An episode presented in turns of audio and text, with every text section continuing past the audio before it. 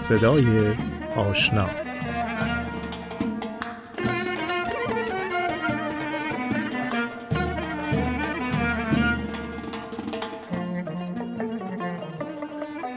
مهمان این هفته برنامه صدای آشنا بابک ثابتیان ویولونیست جوان هست. ویولونیستی که علیرغم سن پایینش تجربه بسیار فراوان و پنجه های دلنشین و پرقدرتی داره. بابک ثابتیان رو از زبون خودش میشنوید.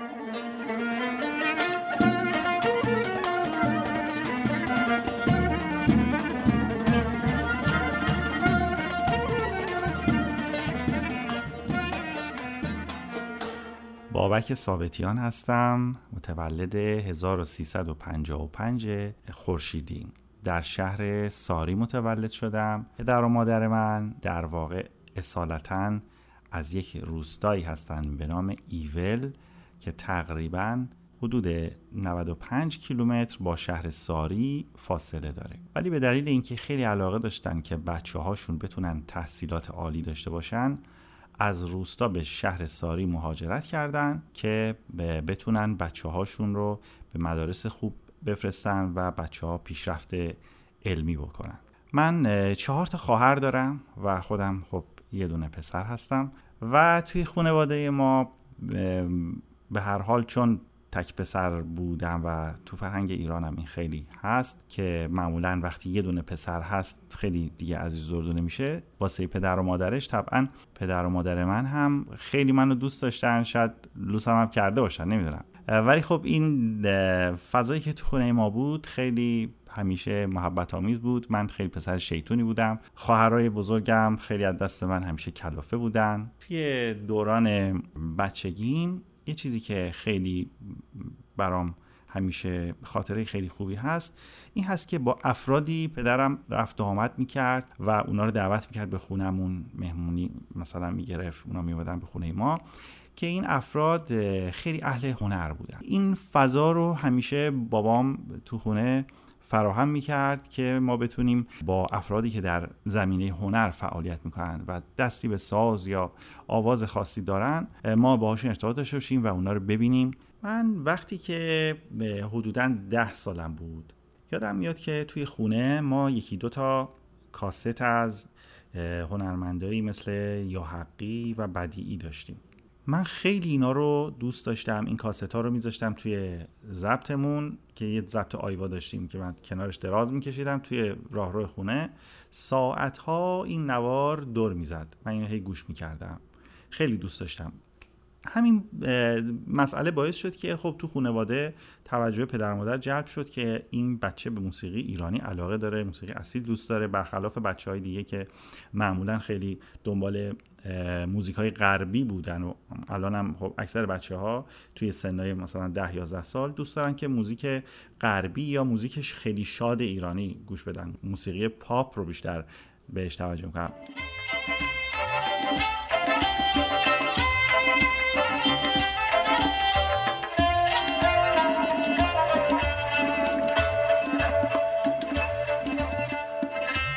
تو صحبت شد. پدرم مادرم پیشنهاد کردن که من ساز ویولون رو برای نواختن شروع بکنم.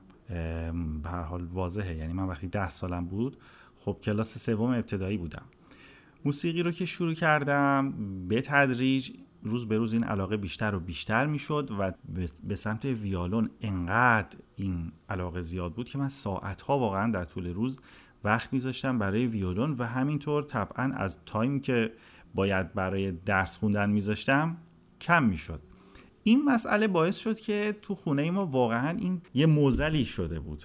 به خاطر اینکه پدر و مادر من خیلی دوست داشتن که من بتونم تحصیل کنم در رشته های مثلا فرض کنید که همون چیزی که خیلی تو خانواده سنتی ایران متداول هست که مثلا دکتر یا مهندس شدن خیلی مهمه ولی خب اینکه آدم یه موزیسین بزرگ بشه می‌تونه در کنار بقیه چیزا باشه. این مسئله تو خونه ما هم بود و یه حالتی شد که در واقع بعد از چند سال من یه خورده حالت لج و لجبازی پیدا کردم با پدرم علال خصوص که خب ایشون خیلی دلش می‌خواست من برم دنبال یه درس به اصطلاح خیلی مهمی مثلا دکتر شدن یا مهندس شدن یا امثالهم ولی خب من خیلی عاشق موسیقی بودم. گفتم نه من باید تعمیر خودم کنم. حتی یادم میاد که سال چهارم دبیرستان که خب من دیگه برای خودم به قول معروف مردی شده بودم طوری شد که خواهرم اومد اونجا صحبت کرد با همسرش اومدن با پدر مادرم صحبت کردن که بابک بیاد یه مدت پیش ما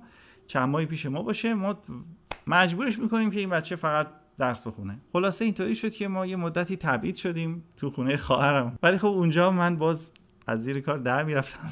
می‌رفتم توی حموم خونهشون ویولون تمرین می‌کردم. ولی به حال اینا همش واقعا خاطره شد. ولی واقعا انقدر من عشق موسیقی داشتم همه چیز زندگی منو تحت و شاه خودش قرار داد و همیشه دنبال این بودم که بتونم تو این زمینه بیشتر فعالیت کنم.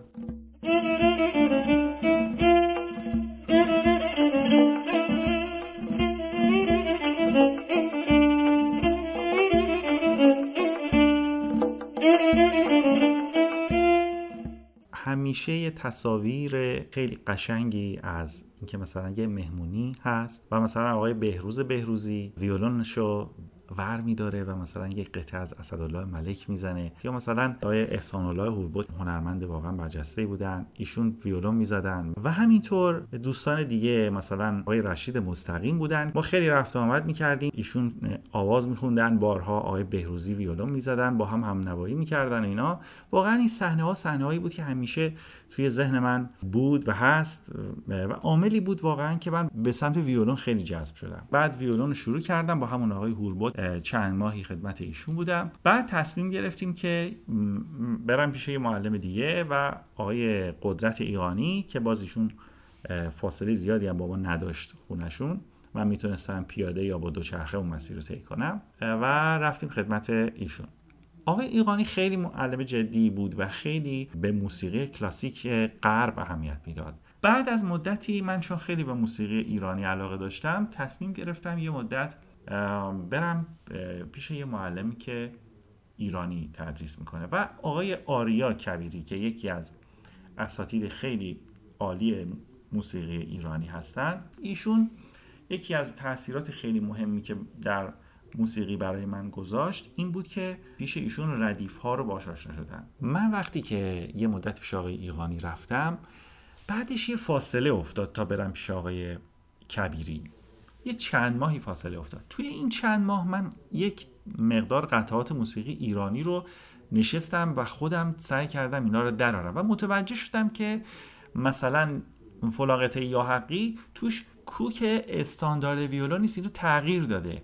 از همونجا اینو خودم کشف کردم که این چه کوکیه و سعی کردم با اون کوکی که اون آهنگو زده منم با اون بزنم. وقتی من رفتم پیش آقای کبیری بعد از چند ماه واقعا متعجب شده بود. من یادم میاد همیشه اون صحنه رو یادم که توی کلاسش که گروهی بود. اون روز من وقتی ویولون رو برداشتم یه دفعه بعد از چند ثانیه همه شاگرداش ساکت کرد و خیلی با دقت شروع کرد گوش کردن و آخر سر بلند شد و اومد منو بوسید و به من گفت آفرین پسرم خیلی عالی بود.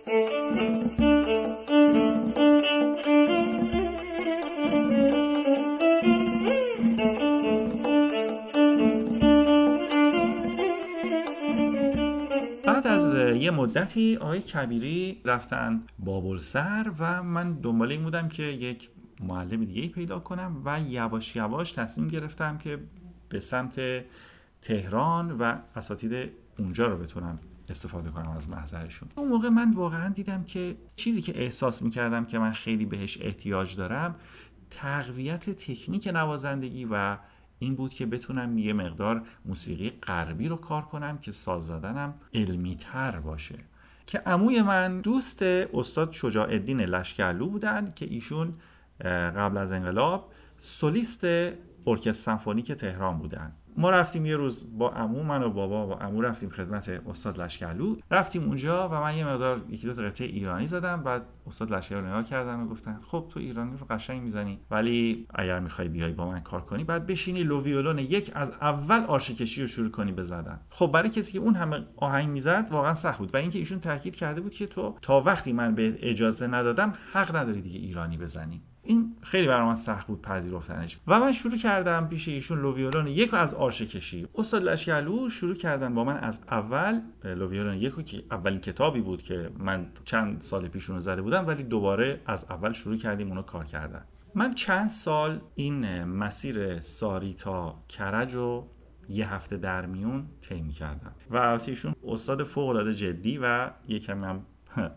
بد اخلاق بودن. یعنی واقعا بارها مثلا سر من داد کشیدن. ولی من خیلی خوشحالم از این بابت. به خاطر اینکه فکر می‌کنم یکی از چیزهایی که خیلی تاثیر رو من شاید من یه چیز کوچولی یاد گرفتم همون دعوا کردن ایشون بود. من واقعا ازشون از این بابت ممنونم که واقعا جدی برخورد کردن. تا اینکه توی جامعه جامعه بهایی دانشگاه موسیقی تأسیس شد. این برای من خیلی عالی بود. من خیلی دوست داشتم که بتونم در زمینه موسیقی معلومات بیشتری هم کسب بکنم و فقط صرفا یه نوازنده نباشم. برای همین رفتم تو کنکور شرکت کردم و دو سال دوره کاردانی موسیقی رو هم طی کردم و این برای من یه چیز خیلی عالی بود. خیلی خیلی از این بابت خوشحالم. به خاطر اینکه توی اون دو سال خیلی دید من نسبت به موسیقی باز شد. توی تهران خیلی وسعت بیشتری وجود داشت. هنرمندای مختلفی بودن. من می‌تونستم با اونا ارتباط داشته باشم. می‌تونستم تو ارکسترهای مختلف برم ساز بزنم. و این باعث شد که من تصمیم گرفتم که کلا کوچ کنم به تهران. و خب در تهران یه چیزی حدود فکر می‌کنم ده سال اخیر رو من توی تهران بودم. البته غیر از یه سالی که اومدم آمریکا ده سال قبلش. از وقتی هم که اومدم امریکا البته همون تدریس موسیقی رو دارم.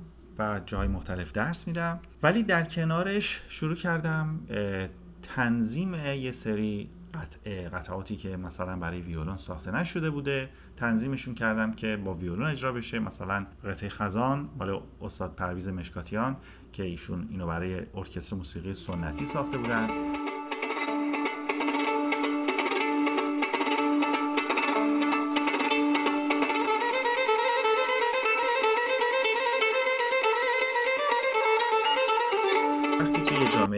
که بین افراد مختلف. به هر بهانه ای که مثلا تو بچه ای یا تو مثلا چاقی یا لاغری به هر دلیلی تو چه می‌دونم چه عقیده ای داری چطور فکر می‌کنی تو سیاهی یا سفیدی فرق بذاره تو اون جامعه. من واقعا با این مسئله مشکل دارم و ناراحت میشم. وقتی یه نفر یعنی هر کسی به نظر من هر انسانی با انسان دیگه از دید انسانی وقتی بهش نگاه کنیم باید مساوی باشه. نه زن و مرد داره نه پیر و جوون داره نه چاق و لاغر داره نه سیاه و سفید داره نه هر جوری که اون افراد فکر می‌کنن باید مورد ارزیابی قرار بگیره. وقتی یه نفر یه کاری رو درست انجام میده باید حقش ادا بشه و نباید اینجا فرقی ما قائل بشیم این خیلی منو ناراحت می‌کنه. چیزی که منو خوشحال می‌کنه اینه که ببینم افرادی هستن. مثلا می‌بینم توی ایران انجمنهایی وجود داره که از فرض کنید که بچه ها کودکان کار حمایت می‌کنه یا مثلا از افراد معلول حمایت می‌کنه و کمک می‌کنه که اونا بتونن مثل آدم عادی زندگی کنن. اینا چیزاییه که خوشحال میشم وقتی یه خبری راجبه یه همچین چیزی میشنم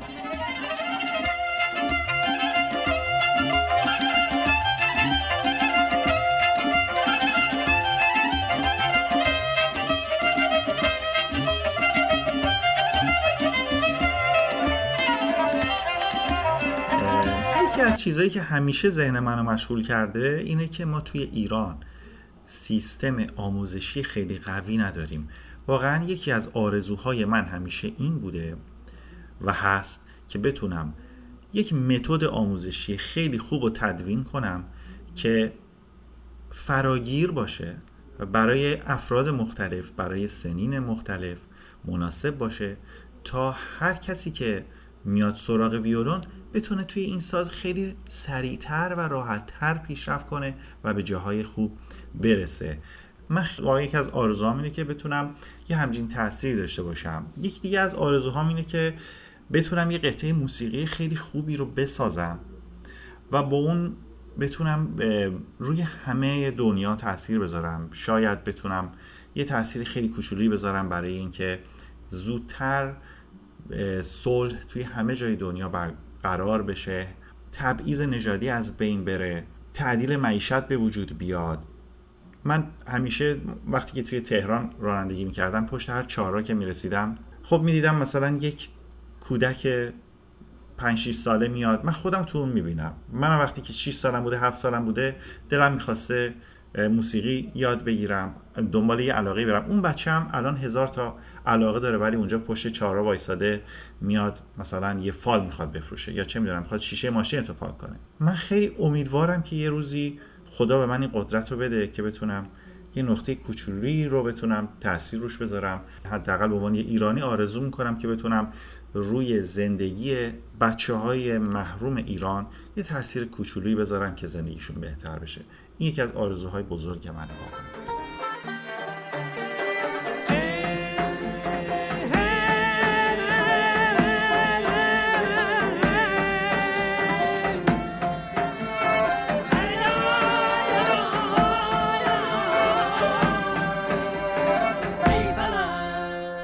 بابک ثابتیان یه آدم خیلی غیر عادیه اونطوری که دیگران به زندگی نگاه می‌کنن و به دور براشون نگاه می‌کنن نگاه نمی‌کنه. یه چیزای دیگه ای تو هر چیزی می‌بینه. بابک ثابتیان عاشق ویولونه. از بچگی دوست داشته ویولون بزنه. اگه یه روز ویولونش پیشش نباشه معلوم نیست چه حالی پیدا کنه. شاید خیلی از شبا ویولونشو بذاره کنار رخت خوابش. بخوابه. در عین حال که خیلی عاشق موسیقیه خیلی عاشق ماشین آمریکایی هم هست. بابک ثابتیان همیشه سعی کرده که آدم رو راستی باشه همیشه سعی کرده که راستگو باشه عاشق خونوادشه عاشق همسرشه پدر و مادرش رو خیلی دوست داره خیلی احترام براشون قائله. الگوی بابک ثابتیان توی اخلاق توی رفتار پدرش هست. پدرش رو خیلی ستایش می‌کنه. بابک ثابتیان عاشق اعتقاداتشه خیلی برای اعتقاداتش اهمیت قائله و در این حال خیلی آدم شوخی هم هست. یعنی آدمیه که در هر زمینی که شما بهش بگید می‌تونه براتون جوکای بامزه تعریف کنه که حسابی شما رو بخندونه. خیلی ویژگی های مختلفی توی این آدم وجود داره. یعنی چیزایی که خیلی وقتا به نظر میاد اصلا با هم سازگار نیستن خیلی کنتراست دارن.